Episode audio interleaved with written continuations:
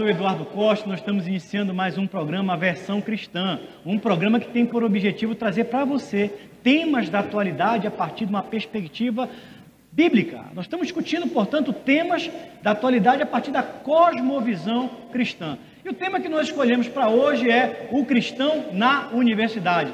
Para debater esse tema conosco e com vocês, nós trouxemos aqui a Dip Salomão Muriel, estudante universitário, membro da Primeira Igreja Batista do Pará, também faz parte dos Seguros na Verdade, e o nosso professor Elden Borges, é também membro dos Seguros na Verdade da Primeira Igreja Batista do Pará. Mas antes de nós entrarmos no debate, eu quero ler com vocês a palavra do Senhor.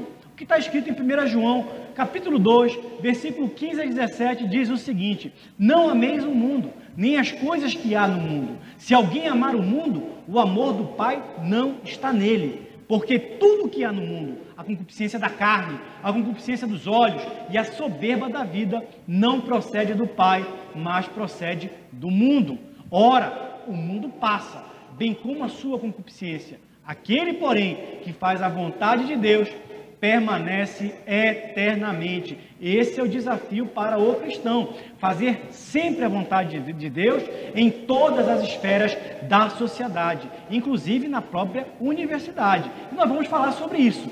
Quero começar perguntando para o nosso querido Adib Salomão Muriel. Adib, a gente percebe muitas vezes no estudante do ensino médio, cristão, é uma certa ansiedade, é, não só em relação à prova do vestibular, mas em relação àquilo que ele vai enfrentar no ambiente da universidade, que muitos consideram um ambiente hostil para o cristão. Como é que foi essa tua expectativa em relação à entrada na universidade, ao teu processo de estudo? Você tinha medo, receio de entrar na universidade como cristão? Sim, esse receio, a hostilidade foi muito presente no meu processo. Inclusive, eu ingressei primeiro em uma universidade particular, privada, e a minha mãe tinha muito medo de me colocar na pública, e o medo maior não era nem do confronto, porque o confronto é natural numa academia. Tem a diversidade de ideias, a pluralidade de concepções, é interessante ter esse diálogo. O medo era do confronto desrespeitoso, da coerção, jogar para escanteio, de respeitar. Isso foi um grande medo. Mas eu cheguei a um ponto que eu pensei, não, eu não posso me acovardar, porque o lugar do cristão na universidade é buscando conhecimento, é pesquisando com afinco para trazer é, soluções para os problemas da sociedade e assim glorificar a Deus. Então eu pensei, mas dessa forma eu também não sou capacitado para, quando for interpelado por alguém, eu ter uma resposta cristã, uma apologética cristã àquela demanda. Eu me lembro muito no livro de Atos, quando Filipe vem numa viagem, ele encontra o eunuco lendo, salvo engano, Isaías. E ele pergunta, você entende o que você está lendo? Ele, o eunuco responde, como eu vou entender se não tem ninguém que me explique? É assim que eu me sentia. Como eu vou entender, como eu vou aplicar esses princípios bíblicos à esfera pública se não tem quem me explique? Então eu busquei capacitação, busquei doutrina bíblica, como aplicar à esfera pública os princípios que eu já cria. Muito bem, você faz parte de, uma, de, um, de um ministério da Primeira Igreja Batista do Pará, que é Seguros na Verdade. Inclusive, o Helder é um dos líderes desse ministério que tem justamente esse objetivo, ou seja, capacitar, preparar o jovem para a defesa da sua fé em ambientes hostis como a universidade. Fala um pouco para a gente como é que surgiu a ideia desse, desse projeto e que consiste o Seguros na Verdade. Nós percebemos, eh, Eduardo, que muitos adolescentes e jovens passavam por esse dilema que o Adib passou ou seja, como é que eu vou ter respostas coerentes e adequadas em um ambiente universitário, que muitas vezes se apresenta como um ambiente hostil. Não é um ambiente completamente hostil, então fique tranquilo por um lado por isso, mas em alguns aspectos você tem aí desafios à fé cristã. E nós, como cristãos, precisamos dar respostas coerentes com a nossa fé. Então, nós organizamos um grupo, tem cinco anos, para preparar esses adolescentes e jovens para que eles possam lidar com essas perguntas de uma forma bem fundamentada, de uma forma adequada, para que nós consigamos apresentar os nossos argumentos de uma forma pública e de uma forma fundamentada, de uma forma a ter como debater, mostrando que nós temos bons argumentos para esse debate público. Acho muito legal, na, eu acompanho muito o trabalho de vocês, eu estou lá no grupo do WhatsApp de vocês, assisto os seminários de vocês, já estive em eventos presenciais de vocês antes da pandemia, e é esse exercício de vocês ensinarem uma filosofia cristã. Isso é fundamental e muitas vezes as nossas igrejas estão perdendo essa perspectiva de preparar ah, os seus membros, seus jovens, para enfrentar esse ambiente lá fora. Se nós queremos ser, portanto, sal para salgar a terra e iluminar o mundo, nós precisamos estar preparados também para o enfrentamento, para o debate, para a arguição. A, a, Dib me diz uma coisa: você prestou vestibular, você foi aprovado tanto numa universidade privada, depois você passou numa universidade pública, hoje você é estudante do curso de Direito da Universidade Federal do Pará. Como é que está hoje o seu sentimento como cristão na universidade? Você ainda enxerga a universidade como um ambiente hostil ainda? Como é que está o exercício da tua fé cristã nesse ambiente universitário? Bem, eu vejo muitas oportunidades e desafios. As oportunidades são que na própria Constituição traz o pluralismo político pluralismo de concepções, pluralismo de ideias, a maneira de articular outras perspectivas do seu ponto de vista, e isso é uma excelente oportunidade de trazer o diálogo. Às vezes, conversando com um colega, eu lanço luz sobre algum fato que ele ainda não parou para pensar, e assim eu posso dialogar e trazer a Cristo de uma maneira mais aplicável ao direito, à esfera pública. No entanto, tem sim os seus desafios, que é justamente, isso eu não quero fazer uma análise simplista, do ambiente universitário, muito pelo contrário, generalista, tem muita gente que respeita e aceita as nossas concepções, mas eu vejo alguns pontos de alunos e até professores que acabam tendo um viés da matéria unilateralista. Eles trazem apenas uma perspectiva sobre determinados temas, que é uma perspectiva muitas vezes puramente materialista e chega a ser reducionista, porque não interage com os fatores que constituem aquele dado tema. Isso dificulta na minha compreensão porque eu só tenho um lado da história, eu não consigo ter um conhecimento dialogado com outros fatores, um conhecimento mais forte, mais é, bem estruturado, que dialogue com várias, perspectivas. É unilateralista. Sobre isso eu queria provocar o Helder. Helder, você não acha que está faltando também mais ousadia nos cristãos? Nós não precisamos ocupar esses espaços. O Adipo falou agora que tem, portanto, um enfrentamento ideológico. Isso é verdade, isso é fato é, depois eu vou te fazer uma outra pergunta sobre isso, mas é, isso não acontece pelo fato de faltar professores cristãos na universidade? É, excelente ponto, Eduardo. De fato, nós como cristãos, nós fundamos as universidades, os cristãos eles dão origem à ciência como nós entendemos hoje, e nós nos ausentamos por muito tempo desse espaço. E esse espaço então foi tomado por ideias e concepções que não são concepções mais cristãs. Como é que nós vamos responder a isso? Só na defesa, na defensiva? Não, nós vamos responder a isso propondo ideias compatíveis com a fé cristã.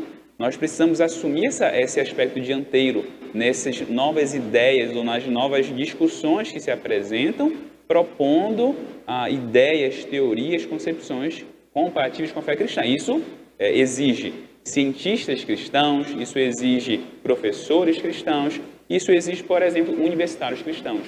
Nós precisamos criar uma rede para produzir bom conhecimento, para produzir boa ciência, boas teorias compatíveis com a fé cristã.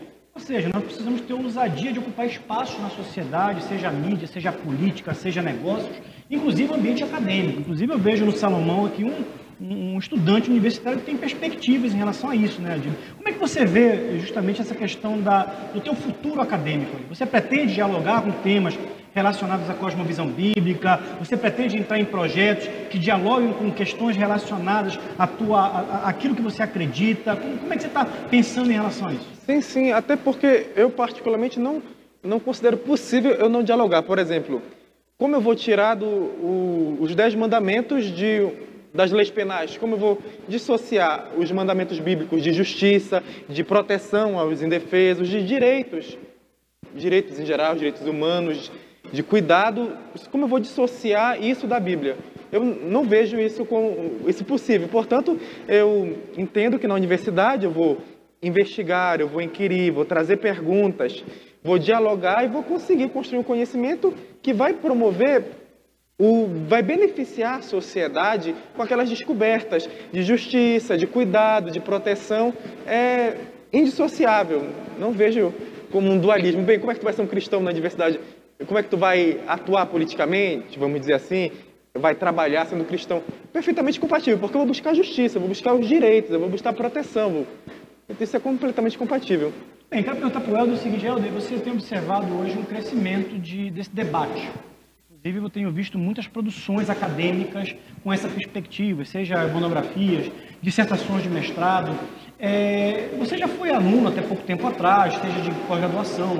É, há espaço na universidade para esse tipo de, de, de, produção de conhecimento?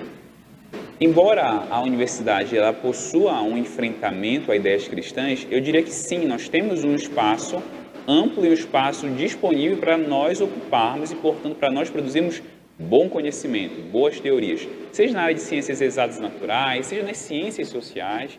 Eu acho que nós conseguimos sim espaço para isso. Não será fácil, não será fácil. Não, é, nosso espaço ele não está reservado a nós cristãos. Ele é um espaço que precisa ser afirmado. Por quê? Porque as teorias, muitas teorias predominantes hoje no espaço acadêmico são teorias incompatíveis com a fé cristã. Não todas, de novo. O conhecimento ele não é um conhecimento incompatível com a fé cristã. Existe uma expressão que nós dizemos é que a verdade, onde quer que ela se manifeste, ela é a verdade nossa, cristã, porque Cristo é a verdade. Então, onde há verdade, há também uma verdade cristã. Mas existem ali falsos conhecimentos que precisam ser enfrentados com um bom conhecimento que nós vamos produzir. Você colocou um ponto fundamental. Né? A gente discute muito na universidade, principalmente nós que somos das áreas das ciências sociais. Hum. É, é, possível existir uma ciência social? Quando eu falo de ciência social, eu estou falando das ciências sociais de uma forma lata. Economia, história, ciências sociais, direito, filosofia, etc. São ciências que estudam a sociedade. É possível existir uma ciência social neutra? Excelente pergunta, né? Muitas vezes, quando nós estamos lidando com esse debate publicamente, as pessoas dizem: olha, mas você não pode produzir um conhecimento cristão porque a academia ou a universidade é neutra. Mas isso é mentira, não é neutra. As teorias que nós temos, principalmente nas ciências sociais, são teorias com um certo viés, com uma certa posição, que muitas vezes é explícita, mas pelo menos implicitamente ela está presente. Às vezes, esses teóricos assumem a, a base do seu conhecimento. Às vezes eles negam, mas todos eles têm uma certa perspectiva, que vai ser compatível ou incompatível. Não há espaço neutro na universidade, não há. Então não deixe com que a sua fala seja calada, porque supostamente ela tem uma posição, ela tem um viés. Não, toda fala e toda teoria acadêmica vai ter um viés, vai ter uma cosmovisão, vai ter uma visão ali de base a fundamentando.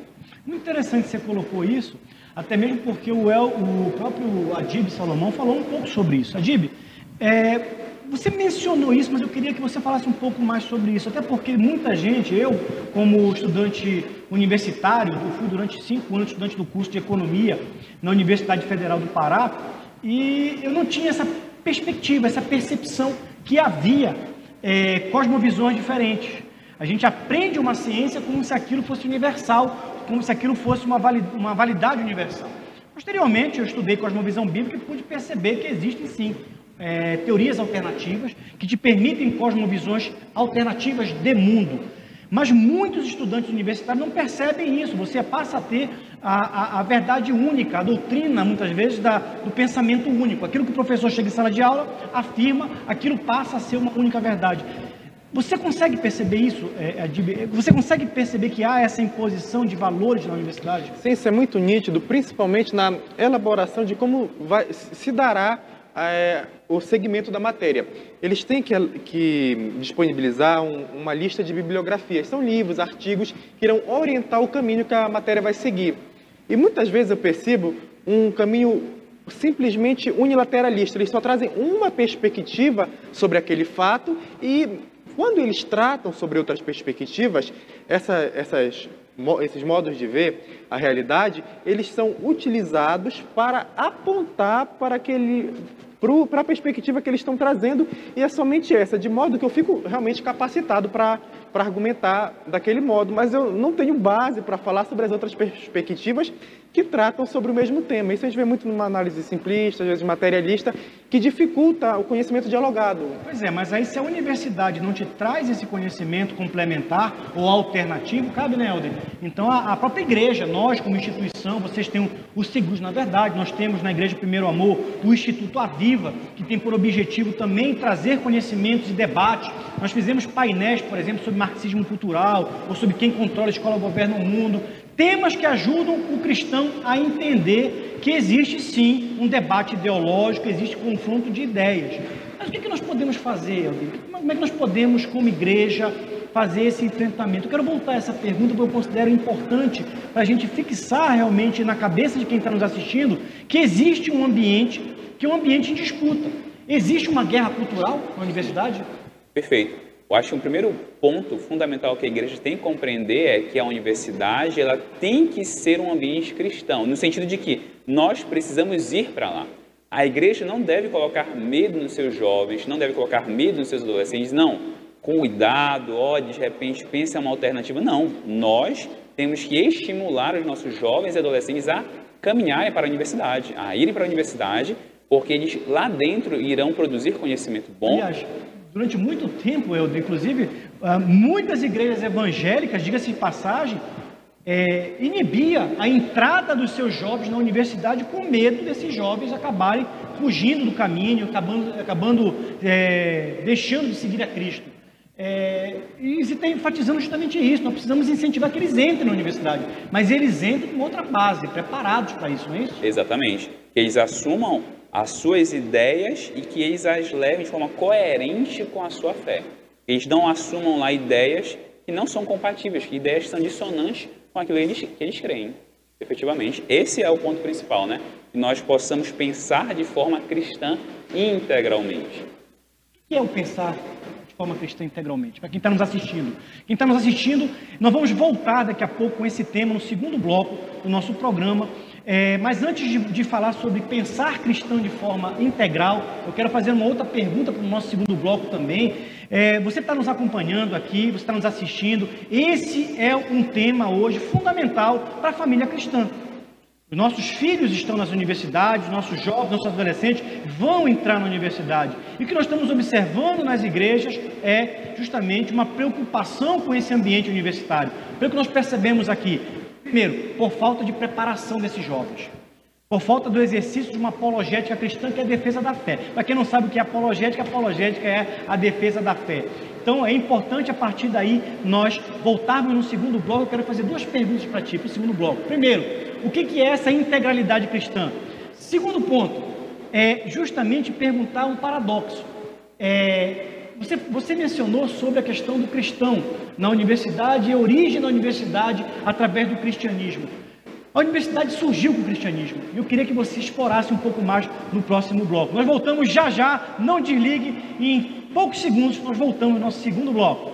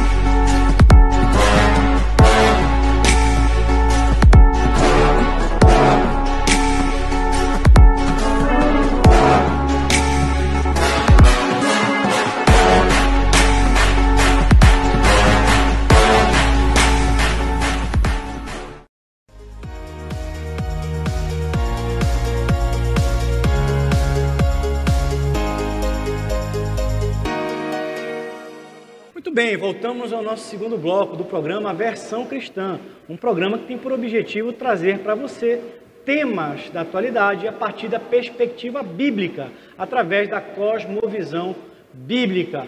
Lembrando o nosso versículo bíblico de hoje, 1 João 2,17: Ora, o mundo passa, bem como a sua concupiscência. Aquele, porém, que faz a vontade de Deus, permanece eternamente. Esse é o nosso desafio fazermos a vontade do Senhor, fazermos a vontade de Deus em todas as áreas de influência, quer seja na universidade, na escola, no seu ambiente de trabalho, na sua casa. Antes de voltar para nosso querido é, Elden Borges, nós vamos fazer uma recomendação de leitura para você. Quero recomendar um livro do Dairon Miller chamado Vocação. De repente você está nos assistindo, você deve estar se perguntando onde eu posso aprender um pouco mais sobre cosmovisão bíblica, aonde eu posso aprender um pouco mais sobre vocação, o que é vocação, o que é chamado, será que eu tenho uma vocação, um chamado a determinada área? Aliás, esse livro é muito interessante, Edib, porque ele quebra a dicotomia sagrado-secular, ou seja, todas as áreas de influência são áreas de atuação do cristão, são áreas, portanto, onde nós somos chamados a impactar e transformar a nossa eh, realidade.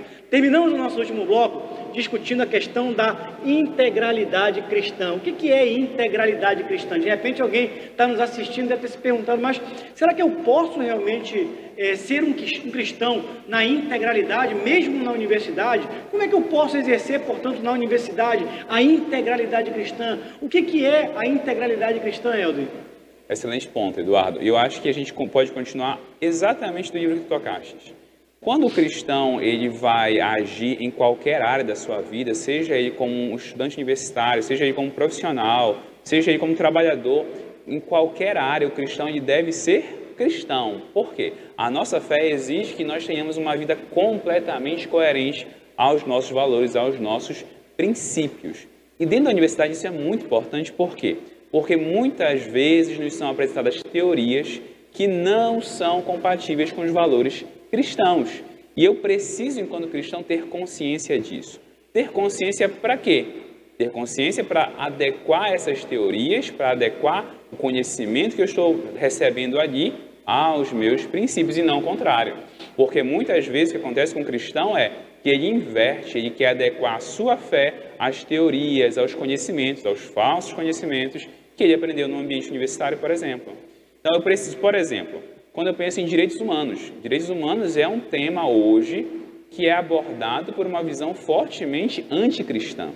Então, direitos humanos hoje é um campo do conhecimento jurídico dominado por teorias, teorias materialistas, teorias que relativizam a dignidade humana, relativizam a vida muitas vezes. Então, eu como cristão preciso pensar direitos humanos a partir de uma perspectiva cristã. Foi o que eu me propus a fazer, por exemplo, quando fiz a minha pesquisa de mestrado e escrevi um livro chamado Filosofia dos Direitos Humanos, uma concepção a partir de Tomás de Aquino. Eu retomo um teórico cristão medieval para dar uma visão cristã sobre esse assunto, pensando de novo que tudo aquilo no qual eu toco, tudo aquilo que eu penso, as teorias que eu adoto, precisam estar adequadas à minha fé. Muito bem, Eldo, eu quero, quero continuar nesse assunto contigo, até porque eu acho que você tem muito a contribuir é, de repente alguém está ali perguntando o que, é que, eu posso ler, o que, é que eu posso pesquisar, que tipo de autor, que tipo de teórico eu posso. Quais são os principais para quem quer iniciar, quem quer começar a sua jornada na filosofia cristã? Que tipo de leituras você recomenda para quem está nos assistindo? Perfeito. Olha só, existe uma série, uma série de autores que podem te ajudar. Né? Inclusive o, o, a internet, o YouTube, por exemplo, são excelentes ferramentas que nós temos para é, nós aprendermos mais sobre filosofia cristã, sobre teorias cristãs a respeito, a, a respeito da nossa vida, né? a respeito é, do ambiente acadêmico, do ambiente universitário. Então, um, uma referência que eu gostaria de trazer é o nosso grupo, né? o grupo que nós temos e que tem produzido é, material acessível, inicial. Então, se você está aí aprendendo do zero, acompanhar o trabalho Seguros na Verdade, que aí está nas diversas mídias, mídias Instagram, Facebook, YouTube, é um, é um caminho. Além disso, existem diversos é, livros sobre cosmovisão cristã. Então, um tema hoje central que nós cristãos temos que estudar chama-se cosmovisão cristã. O que é isso? O que é cosmovisão cristã? A cosmovisão é a ideia de que nós enxergamos e nós experimentamos o mundo a partir da perspectiva cristã. Ou seja, tudo aquilo que eu toco, faço, precisa passar por um filtro. E que filtro é esse?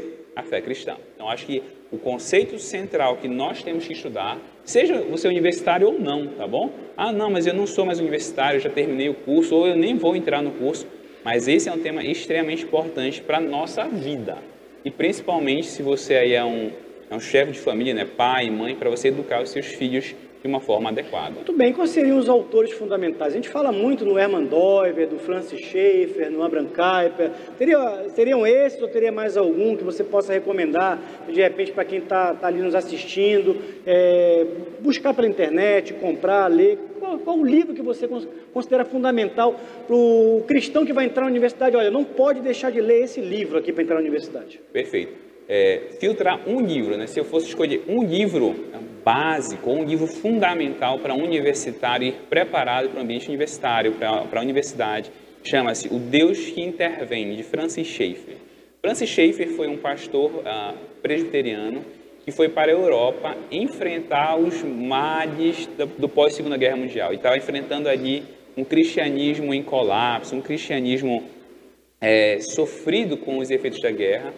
E ele percebe então que o cristianismo está, está padecendo, porque as pessoas não conseguem lidar com aquele mal, aquele horror da guerra, né? E ele escreve um livro que é magistral chamado Deus que Intervém.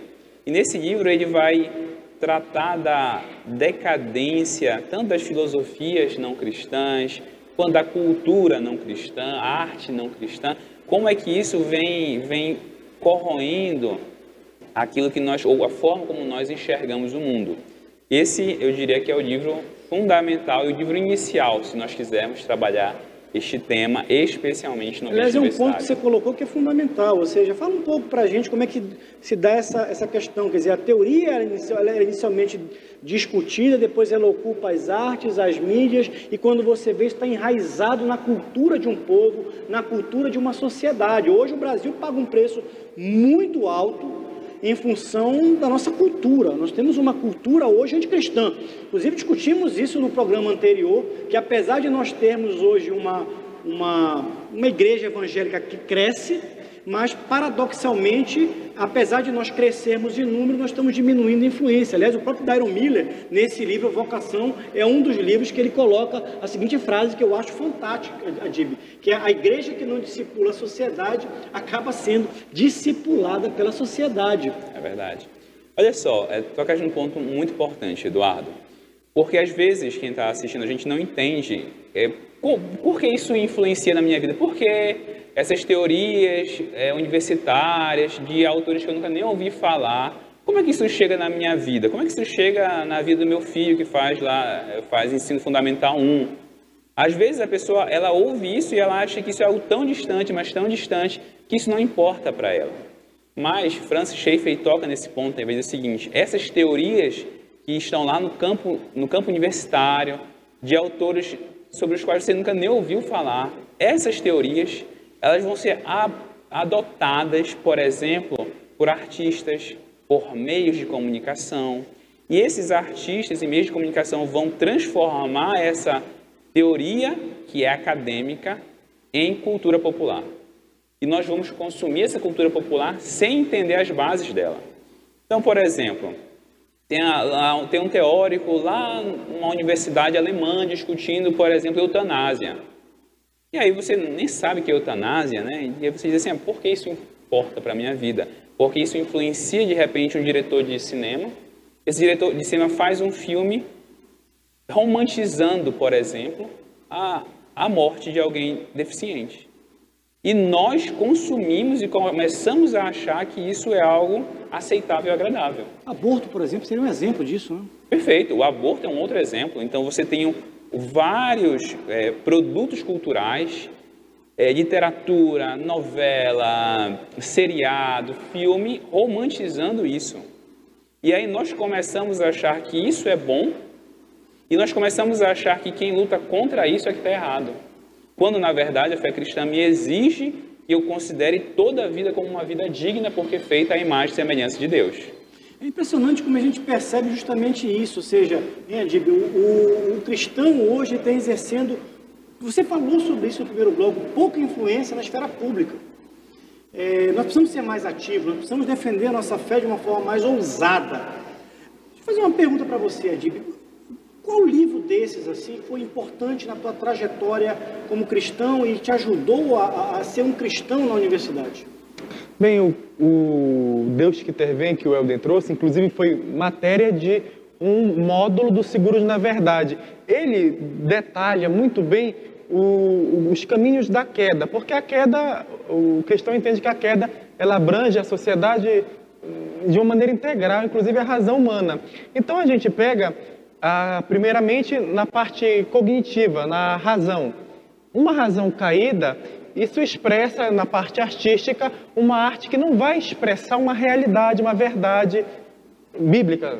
Vai ser uma ilusão cognitiva, alguma coisa que não é coerente. O belo, o conceito de belo. O conceito de belo é relativizado de uma maneira completamente desarticulada e fica desajeitado, não fica adequado. É, Eduardo, tocando esse ponto que o Adib falou, Talvez um dos conceitos que foi mais desprezado no ambiente universitário dos últimos 40 anos é o de verdade. Então, a verdade hoje ela é algo relativo, só que verdade e, e relativismo é incompatível. Ou existe verdade ou não existe verdade. E isso é fruto dessa, dessa, dessa queda. Então, nós temos um ambiente extremamente, a gente vai chamar isso de ceticista, né? Por causa de teorias lá de trás que negavam a existência de uma verdade. E isso vai se desdobrar na arte, isso vai se desdobrar na cultura como um todo. Seja, hoje já o conceito de pós-verdade, como se fosse algo superado, como se a verdade fosse algo do passado e que superamos com o tempo. Tu percebes como, como, como estudante, como alguém que está se, eh, se aprofundando nesse tema, Gibi, que há uma tentativa de desconstrução das bases daquilo que a gente chama de civilização judaico-cristã? Sim, isso em certo sentido é muito perceptível, até por uma ideia de que o conhecimento, as estruturas sociais, elas são puramente construídas. A linguagem é uma construção. Hoje, nós temos um debate um tanto interessante, no mau sentido, vamos dizer assim, que é a linguagem neutra. A ideia é que a linguagem é uma construção que reflete a sociedade. Então, para ser inclusiva, nega-se a verdade científica, a estrutura da linguagem, para atender ao interesse de uma parcela que não atende ao bem comum. O interesse público de quem? Ao bem comum de quem?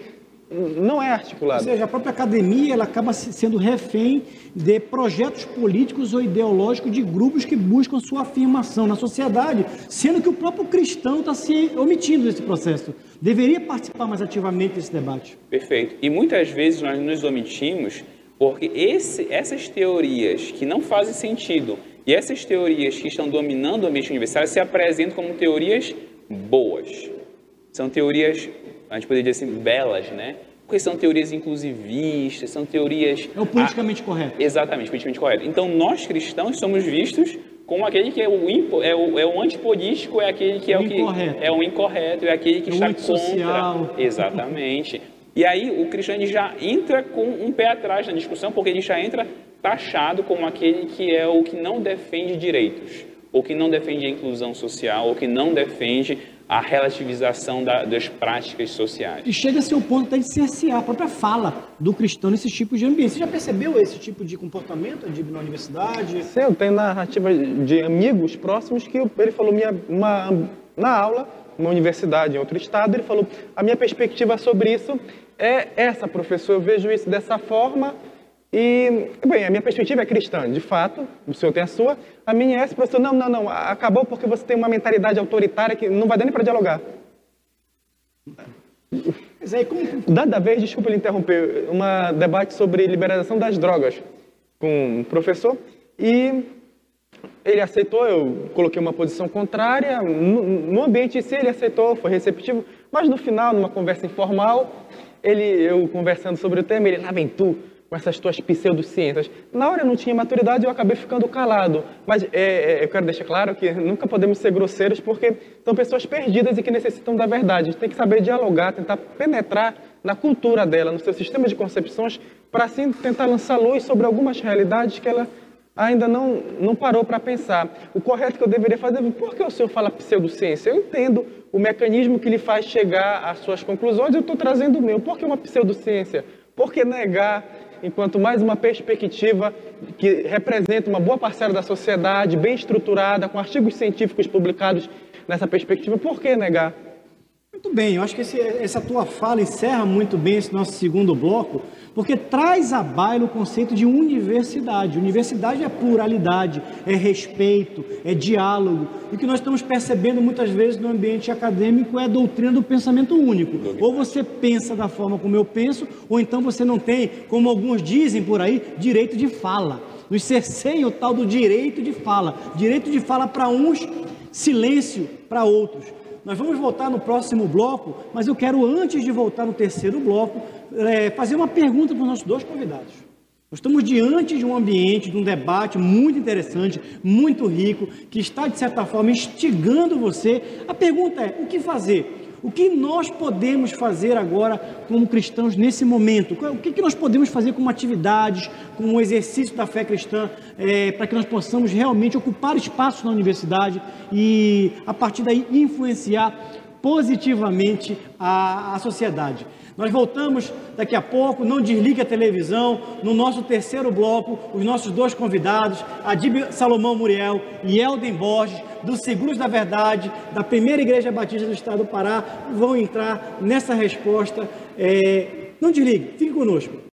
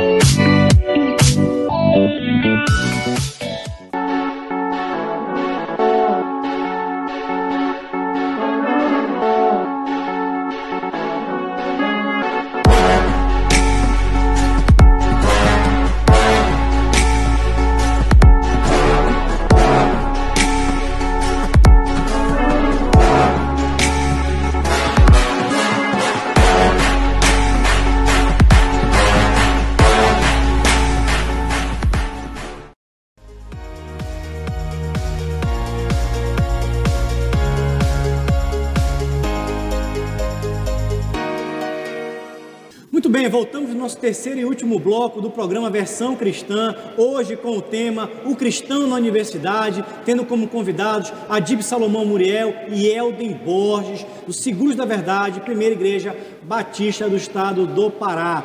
Afinal, Elden, um, um tema interessante para a gente discutir é o conceito de universidade, né, Adib? Porque a universidade, quando, foi, quando é pensada, ela é pensada na sua pluralidade.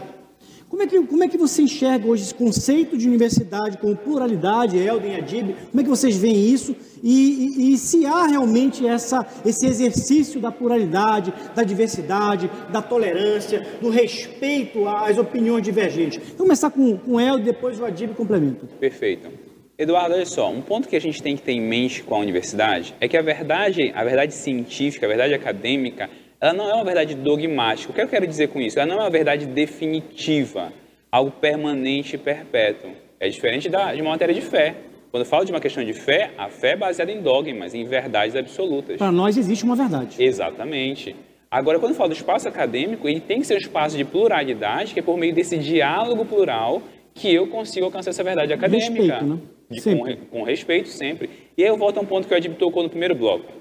O Adib disse assim, olha, nós temos um, um ambiente na, na disciplina mesmo, dentro das nossas disciplinas, que é um monólogo, não é um diálogo, porque você tem ali muitas vezes um professor que não permite que opiniões contrárias a dele prevaleçam, ou pelo menos sejam expostas. E esse não é um ambiente universitário, porque esse não é um ambiente propício ao conhecimento. Eu não posso produzir conhecimento num local onde não existe diálogo. E eu acho que o Adib vai concordar comigo que isso causa até um déficit de aprendizado naquela disciplina. Adib, como é que você percebe isso como um estudante do curso de Direito da Universidade Federal do Pará?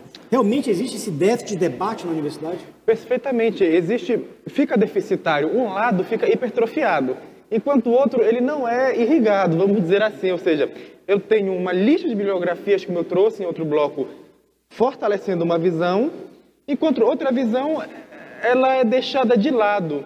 E muitas vezes é uma visão cristã. O que eu estou querendo dizer com isso? Por censo, a gente já sabe que o Brasil é majoritariamente cristão, mais de 90% entre protestantes e católicos de cristãos. Na universidade, quando a gente vê esses pontos de erosão da liberdade de pensamento, querendo jogar de escanteio a perspectiva cristã, a gente vê uma problemática muito grande que a academia, a universidade, que pela palavra universal, acesso universal, tanto o acesso seria, deveria ser universal, não é um ambiente democrático. A gente tem essa problemática que fica nítida quando a gente vê esse, essa quebra de, de perspectiva entre a sociedade civil e o que a gente vê sendo produzido na academia. Você um ponto importante, agora eu quero explorar, inclusive, vocês dois aqui, vou começar com eu, depois de você. É, você falou agora, Dib, que o Brasil é um país majoritariamente cristão, e é. Inclusive, de acordo com dados do IBGE, em 2040 nós vamos ser, inclusive, os evangélicos vão ser maioria no Brasil.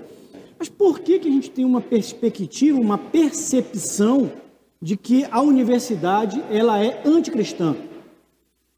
É, é excelente ponto, né? A gente tem uma impressão, e é, acho que essa é uma impressão legítima. Quem ah, frequenta ambientes universitários tem legitimamente essa impressão de que aquele é um ambiente muitas vezes hostil, ou pelo menos que não é um ambiente aberto a posicionamentos cristãos. E aí minha pergunta assim, mas o Brasil é um país cristão, como é que isso, como é que ocorre essa, essa, essa discrepância, né? E por que essa discrepância talvez seja essa pergunta a, a, em relação à sua importância, desse, a importância desse debate aqui? Por que essa, essa percepção de que a universidade é um ambiente anticristão nos dá a impressão de que as principais instituições do nosso país são anticristãs também. Porque uma cosmovisão. Entre elas o Supremo Tribunal Federal, né? O Judiciário. Parece que é anticristão, Exatamente. Porque para uma cosmovisão ser dominante, ela não, é uma, ela não, não se trata de uma predominância quantitativa. Para que uma cosmovisão seja uma visão de mundo, ela seja predominante em um lugar, tem que dominar pelo menos três campos principais: o campo universitário, o campo jurídico e o campo midiático.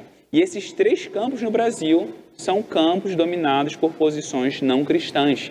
Então, mesmo que esses campos, mídia, universidade e o judiciário, sejam uma minoria, sejam pessoas ali, se a gente somar, talvez não dê nem 5% da população, 10% da população, eles dominam esse debate e nos dão a impressão de que as nossas instituições são não cristãs. Daí a importância de nós, cristãos, assumirmos esses lugares.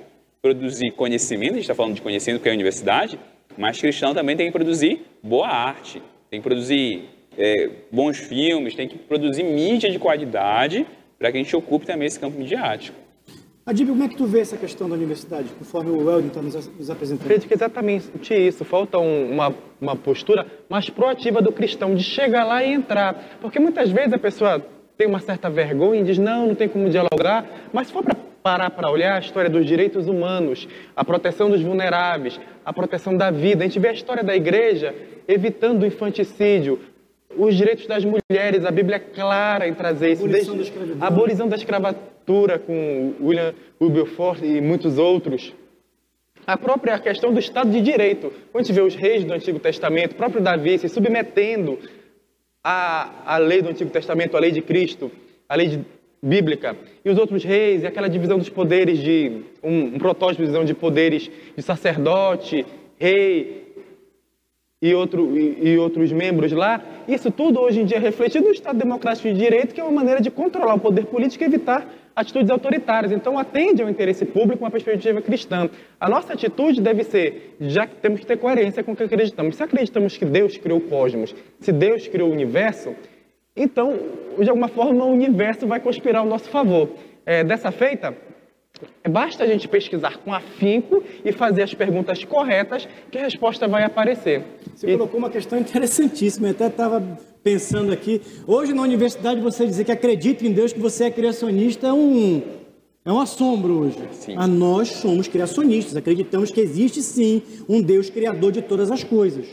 E não é porque nós somos criacionistas, que nós acreditamos em Deus, que nós deixamos de ser bons pesquisadores, bons cientistas, bons professores, bons estudantes. Muito pelo contrário, a gente acredita na, na questão da graça comum. Então é Deus se revelando na natureza a todos, aos salvos e aos não salvos. E a gente descobrindo, a gente investigando Deus na natureza, a gente investiga nas ciências naturais, nas ciências exatas, biológicas, humanas, nas relações políticas, nas relações sociais, é uma maneira de glorificar a Deus e contribuir para a sociedade, porque com a queda a gente tem uma série de problemas de saúde, é, pobreza, é, desemprego, e a gente tem que ter uma resposta para isso, pesquisando, a gente pode ser braços de Deus na Terra, colaborando com a sociedade. Adib, e eu diria mais, quando nós analisamos a história, grandes cientistas foram cristãos convictos.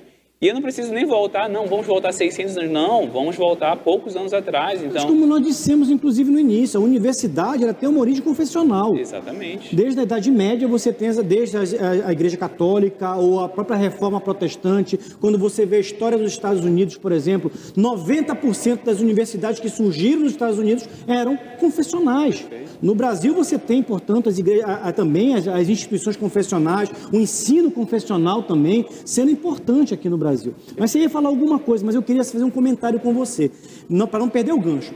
Você citou que há, portanto, um aparelhamento hoje das instituições políticas, das instituições judiciais, da, das, da, da cultura, da mídia, etc. Seria o caso, portanto, olha uma frase muito forte que eu vou colocar aqui, de minorias organizadas estarem impondo os seus valores a uma maioria que se diz cristã, que permanece desorganizada, permanece apática, que ainda não está ocupando seus lugares adequadamente na sociedade e nem tendo ousadia, portanto, para ocupar o seu lugar na sociedade?